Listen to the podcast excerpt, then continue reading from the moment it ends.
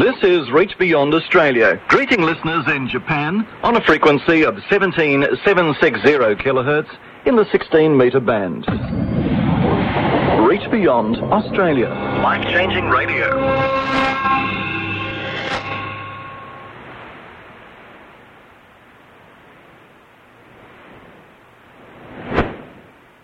こちらは HCJB の日本語放送です。この放送は オーストラリア北西部のクルヌラ送信所から日本向けにお送りしています。日本語番組は毎週末土曜日と日曜日、日本時間で朝7時半からと夜8時からそれぞれ30分の放送です。使用周波数は朝7時半からは 17.760MHz 夜8時からは 15.400MHz で夜はその日の朝の番組の再放送となっています。こちらは HCJB の日本語放送です。皆さんお元気でしょうか？尾崎和夫です。さて今年もアメリカの短波愛好家による大会、ウィンター SWL フェストがペンシルバニア州で開かれました。え、日本からは日本短波クラブ事務局から大竹利光さんが出席されました。そしてその帰国途中、ここアリゾナの中山市の我が家に立ち寄ってくださいました。そこで大竹さんに金がね、お伺いしたいと思っていた、日本が成功させた世界初の放送衛星打ち上げについての貴重なお話を聞かせていただくことにしました。今週と来週のこの時間2回にわたってお送りしてまいります。今日は大竹さんをお迎えしております。今日よろしくお願いいたします。はい、お願いします。はい。だも大竹さんっていうのはもう日本短波クラブで十分ご存知だし、この間は日本短波クラブのできたいきさつについても和田さんと一緒にお話しいただいたんですけれども、今日は大竹さんご自身のですね、その放送衛星との関わり合いをことの初めから お話しいただきたいと思います。私さんもご出身はやはり東北。そうです。水戸ですけれども。大学は東北。大学でございますよね。はい。じゃあ、そのあたりからお話しいただけますか？はい。わかりました。私は生まれは茨城県の水戸なんですけども、おまあ、この短波をやっておりましてですね、えー、仙台日本短波クラブの本部があるということと、私は仕事としてはいわゆる弱電をですね、やりたいと思ってたんですね。で、当時、エレクトロニクスでやっぱり東北大が非常にいい研究をやっておったもんですから、あ東北大に入りたいと思って仙台へ参りました。で、まああの、大学の1年目は教養課程があってですね、2年目からこの専門に分かれるんですよ。で、2年目の専門の分かれは、最初の1年間の成績によりまして、振り分けられるものですから、あやっぱりその弱電の通信工学科が非常に人気があってですね、えー、少し真面目に1年間やらないといけないということでしたけど、まあ、あのー、タンパクラブの方にだいぶ入れ込みまして、えー、いたんですが、無事、えー、通信工学科にも進学できたということで、まあ、仙台では、あ学問も、プライベートな趣味の世界も十分に、満足できたというような感じでしょうかね。で、やっぱり仙台って一番驚いたのは、あそこ僕らが行った頃は、あ昭和31年ですかね。まだ学生の街で非常に学生を大事にしてた時代なんですよね。で私だ私あの大学の寮に入りまして、えー、新人歓迎会とがあって、えー、まだ18歳なんでですね、えー、酒は飲めないというようなことを言ったら、あの、酒は年齢で飲むんじゃなくて、大学生になったら飲むもんだから、飲めと言われまして、大変びっくりしました。で、さらにびっくりしたのは、寮でみんな酒を飲んで酔っ払ってるのに、これから仙台の繁華街に行くぞと言うんですよ。えー、そんなことやったらもう学生の恥だと思って、全員ついてこいってからね、ついていったんですね。したら街角におまわりさんがちゃんと出てまして、通してくれるんですよ。で、仙台の一番の繁華街、東、当時は東一番町ってのがあったんですけども、大通りを行って信号にぶつかったらおまわりさんがですね、えー我々が通る道の反対側を全部止めまして、バカ学生どもが通る道を開けてくれて、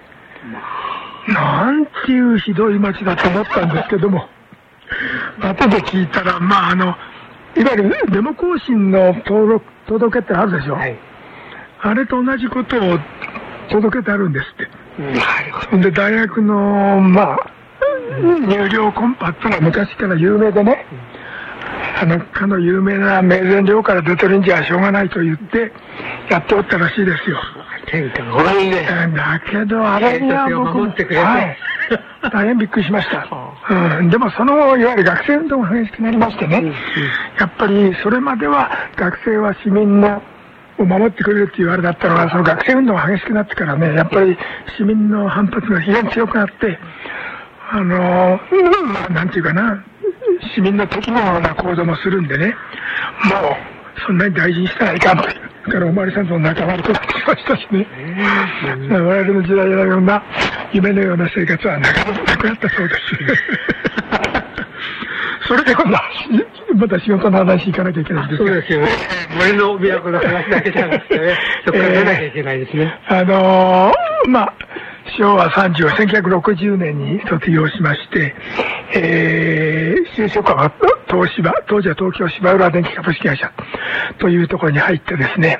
私はまあその弱電の工場へ行きたいということで、川崎にある細かい工場というところに入りました。それで、当時あの、私が行った1960年で、1964年に東京オリンピックがあり、さらに新幹線の開発があるということで、まあそれに関連した技術開発がいろいろあったんですね。で、私はあの大学にいた時に、ミリ波関係の伝送というのをやってましてね、いろいろその導波管を使った、あ電波を伝送する技術っていうのを研究したんですよ。で、東芝に入ったところが、えー新幹線の、まあ、障害別探査装置というのを開発しようと言われたんですね。で、なんでかというと、新幹線は非常に高速で走るので、カーブがあるとですね、障害物があっても運転者に見えない。で、運転者がブレーキかけた時にはもう障害物を避けきれないこのカーブが何箇所もあるんでね、それをまあ、えー電波で捉えてほしいということだったんですね。ところが、まあ、PCL をやってる方はご存知のように電波は直進するものでありまして、だから曲がらないです。それでとにかく電波を曲げる技術をやんなきゃいけないんで、えー、導波管を使ってですね、あの、導波管って、まあ、パイプのような導波管と、金属に誘電物質があって、えーその周りを、その、電波を通して曲げる。という、まあ、いろんな技術ありましてね、えーそういうものを開発して、えー一応見通しがついたので、えー、まあ、八高線というところで試験をしたりしたんですけども、やはり、まあ、鉄道とは総合技術ですから、あのー一番大事なのは、土木的にしっかりした線路ができて、安定して新幹線が走らなきゃいけない。で、夜な夜なそういうもののメインテナンス、メンテナンスもしなきゃいけない。で、僕らがやった技術は、線路脇にその電波を通すパイプを張らなきゃいけないんですよね。で、土木関係の人はそういうことをやったら、あの、とても保守が大変になるんでね、おまけにその、逆電のその、テリトリーのものがね、線路脇置かれたら非常に困るということがあって、えー技術的には立派なものだけれども、ちょっと最終採用は非常に難しい。じゃあ、解決はどうするんですかと言ったら、鉄道はもう全て立体交差にします。踏切はありません。で、えー、あとは線路線路のとこに障害物が入ってくると困るので、あの、道路が立体交差であれば入ってくるのは人とか動物とかね、その程度になるから、えー、なんと、線路脇にずっとフェンスを張ったわけですね、金属の。もうすべて実証された技術。もう最新的な技術は何もない。で、それがやっぱりね、あの、先見の明があるというか、やっぱり障害物入ってこないし、立体交差だから車との衝突もないということで、新幹線っていうのは、あのー、そういう、なんて言いますかね、障害物とぶつかって、えー、列車が止まるという事故はないんですよ。そういう意味では、なんていうか、非常に、あの、経験のある技術でもね、超近代的な技術を使うよりも、非常に実用的なことがあるということをその時学んだんですね、私個人的に。で、その後いろんな場合に、まあ、お客さんの欲しいいろんなニーズに対してですね、ついエンジニアはね、じゃあなんか最新のものを考えようと思うんですよ。だけど、いや、待てよと。今まで使われてる技術でもってね、それが実現できないかと。いうようなことを僕はもう、その最初の経験からもうその後いつもふと考えるようになったんですよね。それで、えー、その後、おまあ、放送衛星をやるというか、まあ、宇宙関係を担当しなさいと言われましてね。担当して最初に分かったことは、アメリカには NASA のシステム開発のプロセスというのがあって、で、最初に何をやるかというと、ミッションアナリシスということをやりなさいと。それは、お客さんが、まあ、こういう目的を果たしたいというテーマが挙げられたら、それをそのいろんな技術のもとそれを実現することをまずスタディしなさいと。えー、今までの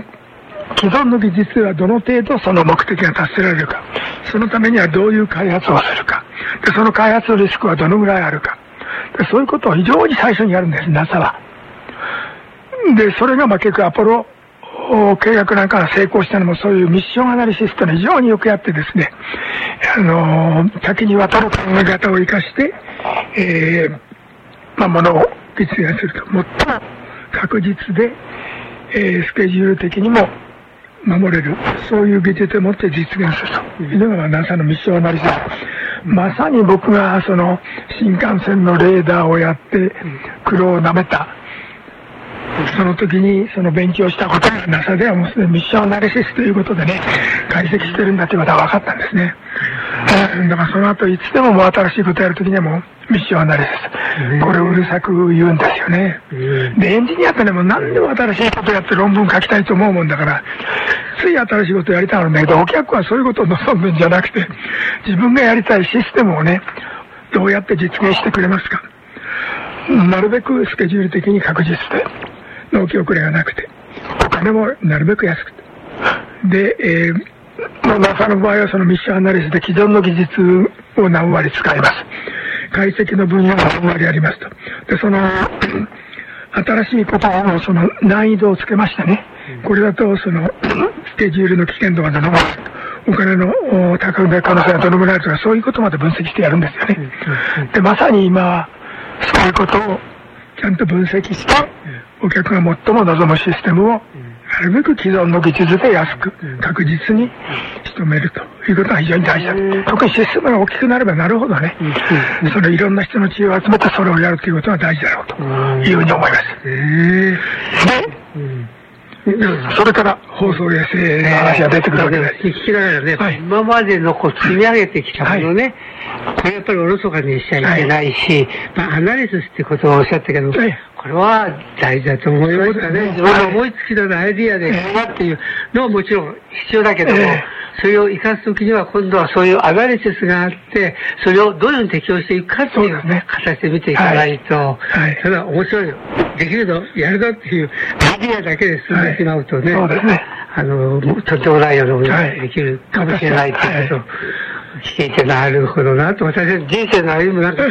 そんな気がしたんですけれども。さあ、次に、ええまあ、アイデアってのは面白いですけどね、やっぱり実現度っていうのは、お客が望んでるのは実現度ですから、それを本当にあの確実にやらないとね、まずいと思いますね。アイデアがあって、それを実際的にどういうふうにそれができるかっていうのはまた別問題ですよね。で、いよいよ放送衛星なんですけれども、あの、うん、放送衛星は、まあ、NHK がその、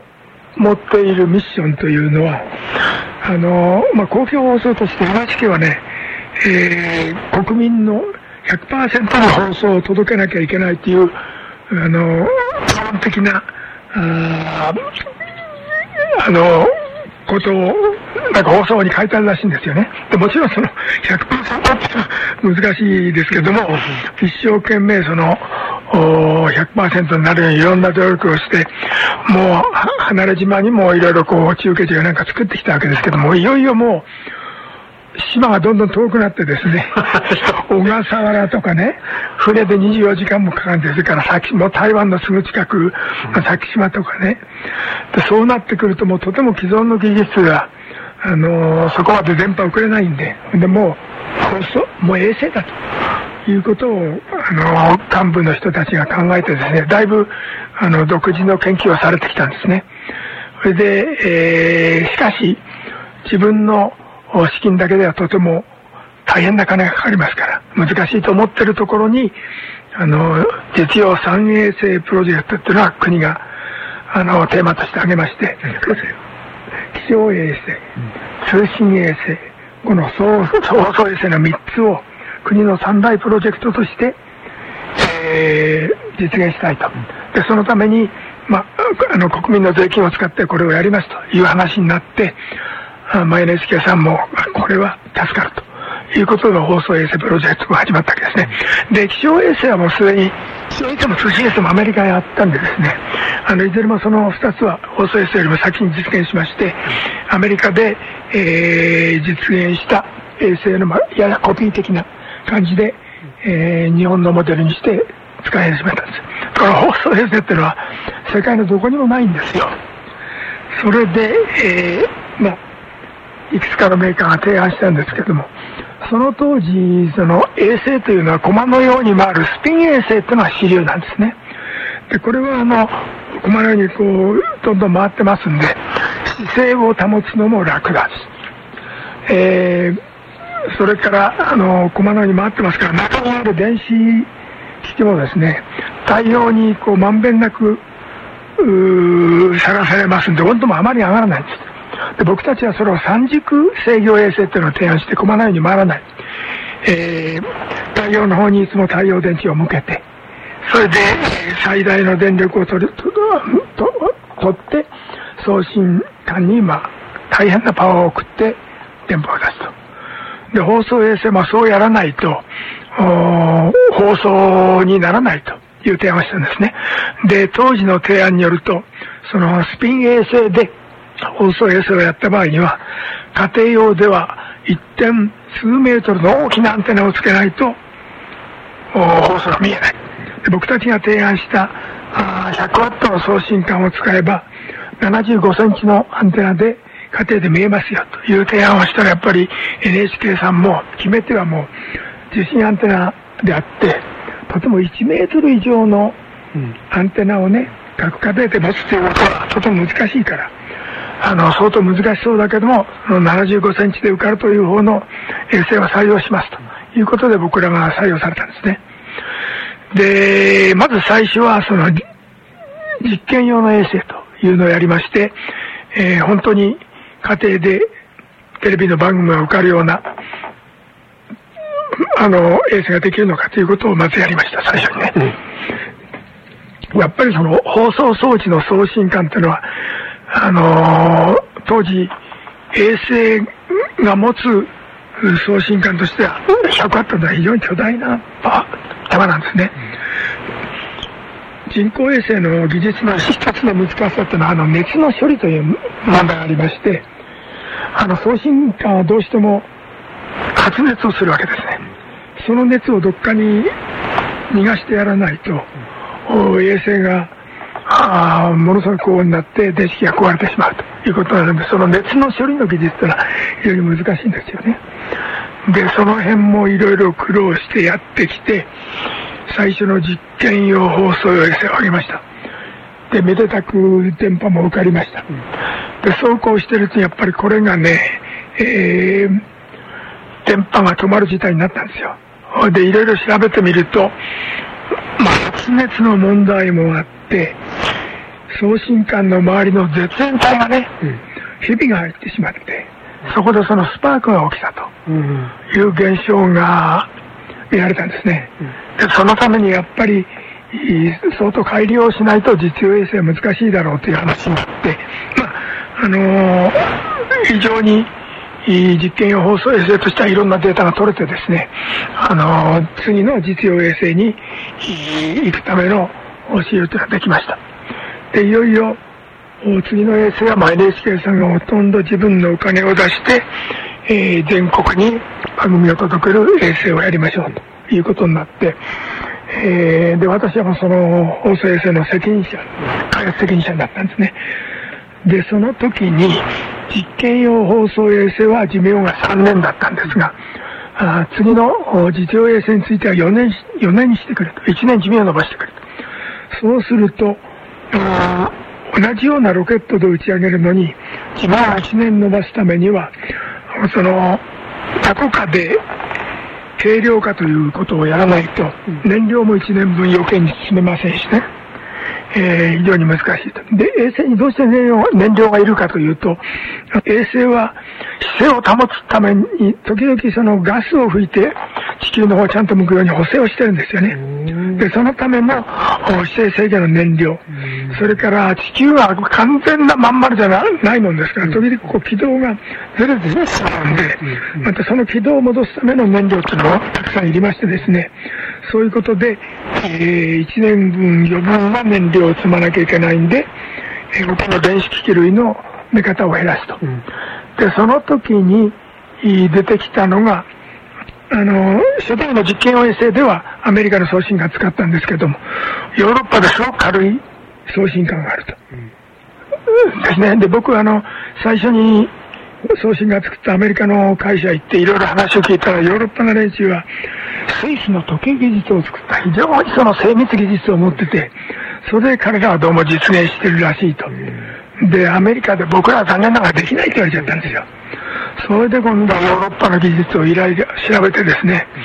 ドイツとフランスにはそういう送信管があると。で、行っていろいろ調べたところ、ドイツはまだ実験用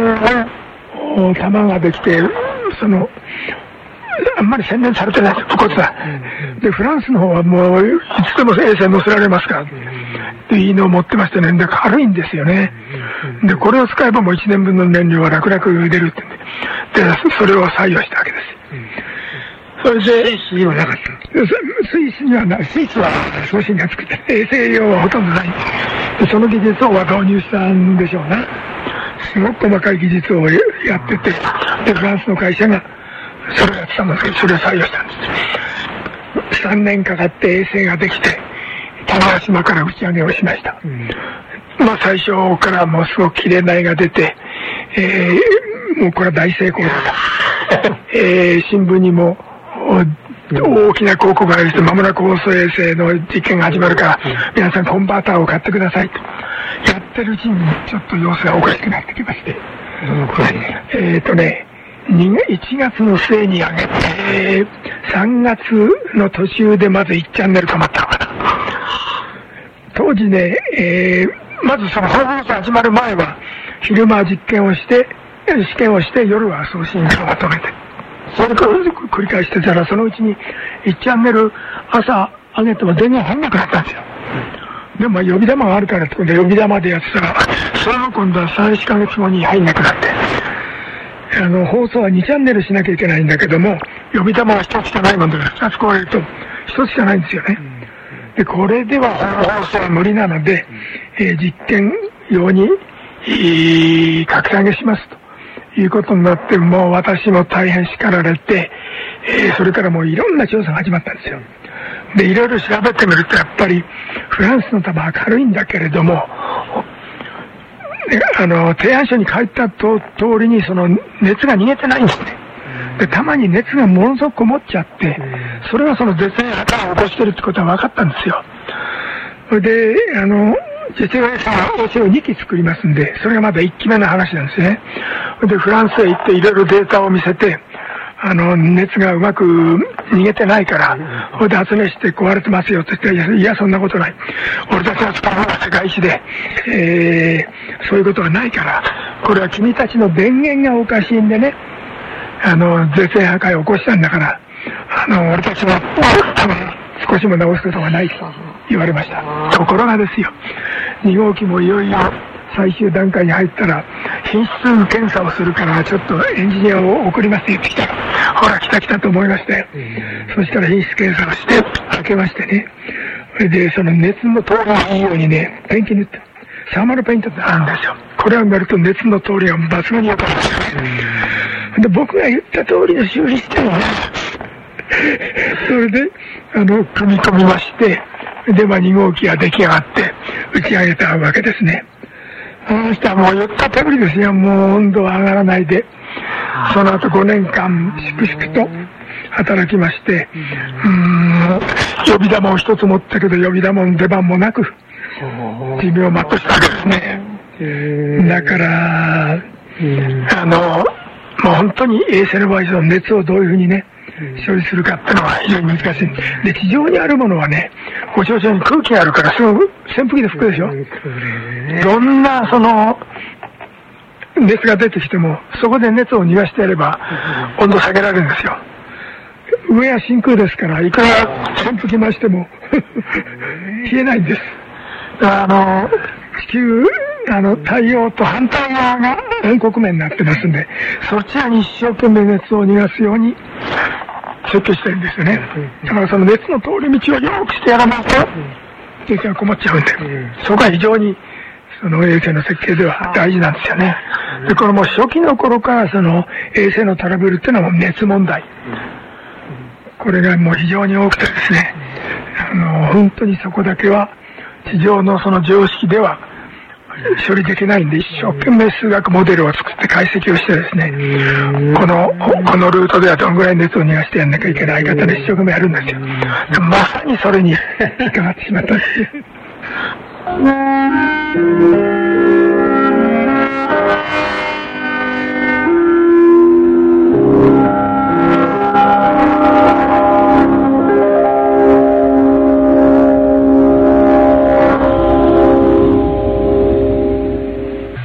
本タンパクラブ事務局の大竹俊光さんのお話。この続きは来週のこの時間にお送りいたします。お聞きの放送は HCJB の日本語放送です。週末土曜日と日曜日は朝と夜のこの時間に日本語番組を30分間お届けしています。使用周波数は朝7時半からは 17.760MHz、夜8時からは 15.400MHz です。夜はその日の朝の番組を再放送いたします。え今月は今日の番組に合わせて世界初の放送衛星打ち上げにちなんだ QSL カードと番組ノートを用意させていただきました。レポートをお寄せください。お便りの手先は郵便番号169-0073東京都新宿区百人町1-17-8ヨドバシ協会 HCJB 係です。これでこの時間の番組を終わります。皆様、一人一人の上に神様からの豊かな恵みと祝福をお祈りしながらお別れいたします。それでは、次の放送まで、どうぞごきげんよう。さようなら。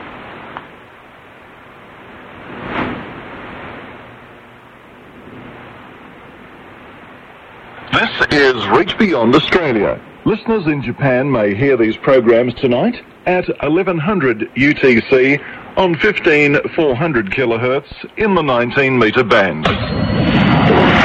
Reach Beyond Australia. Life changing radio.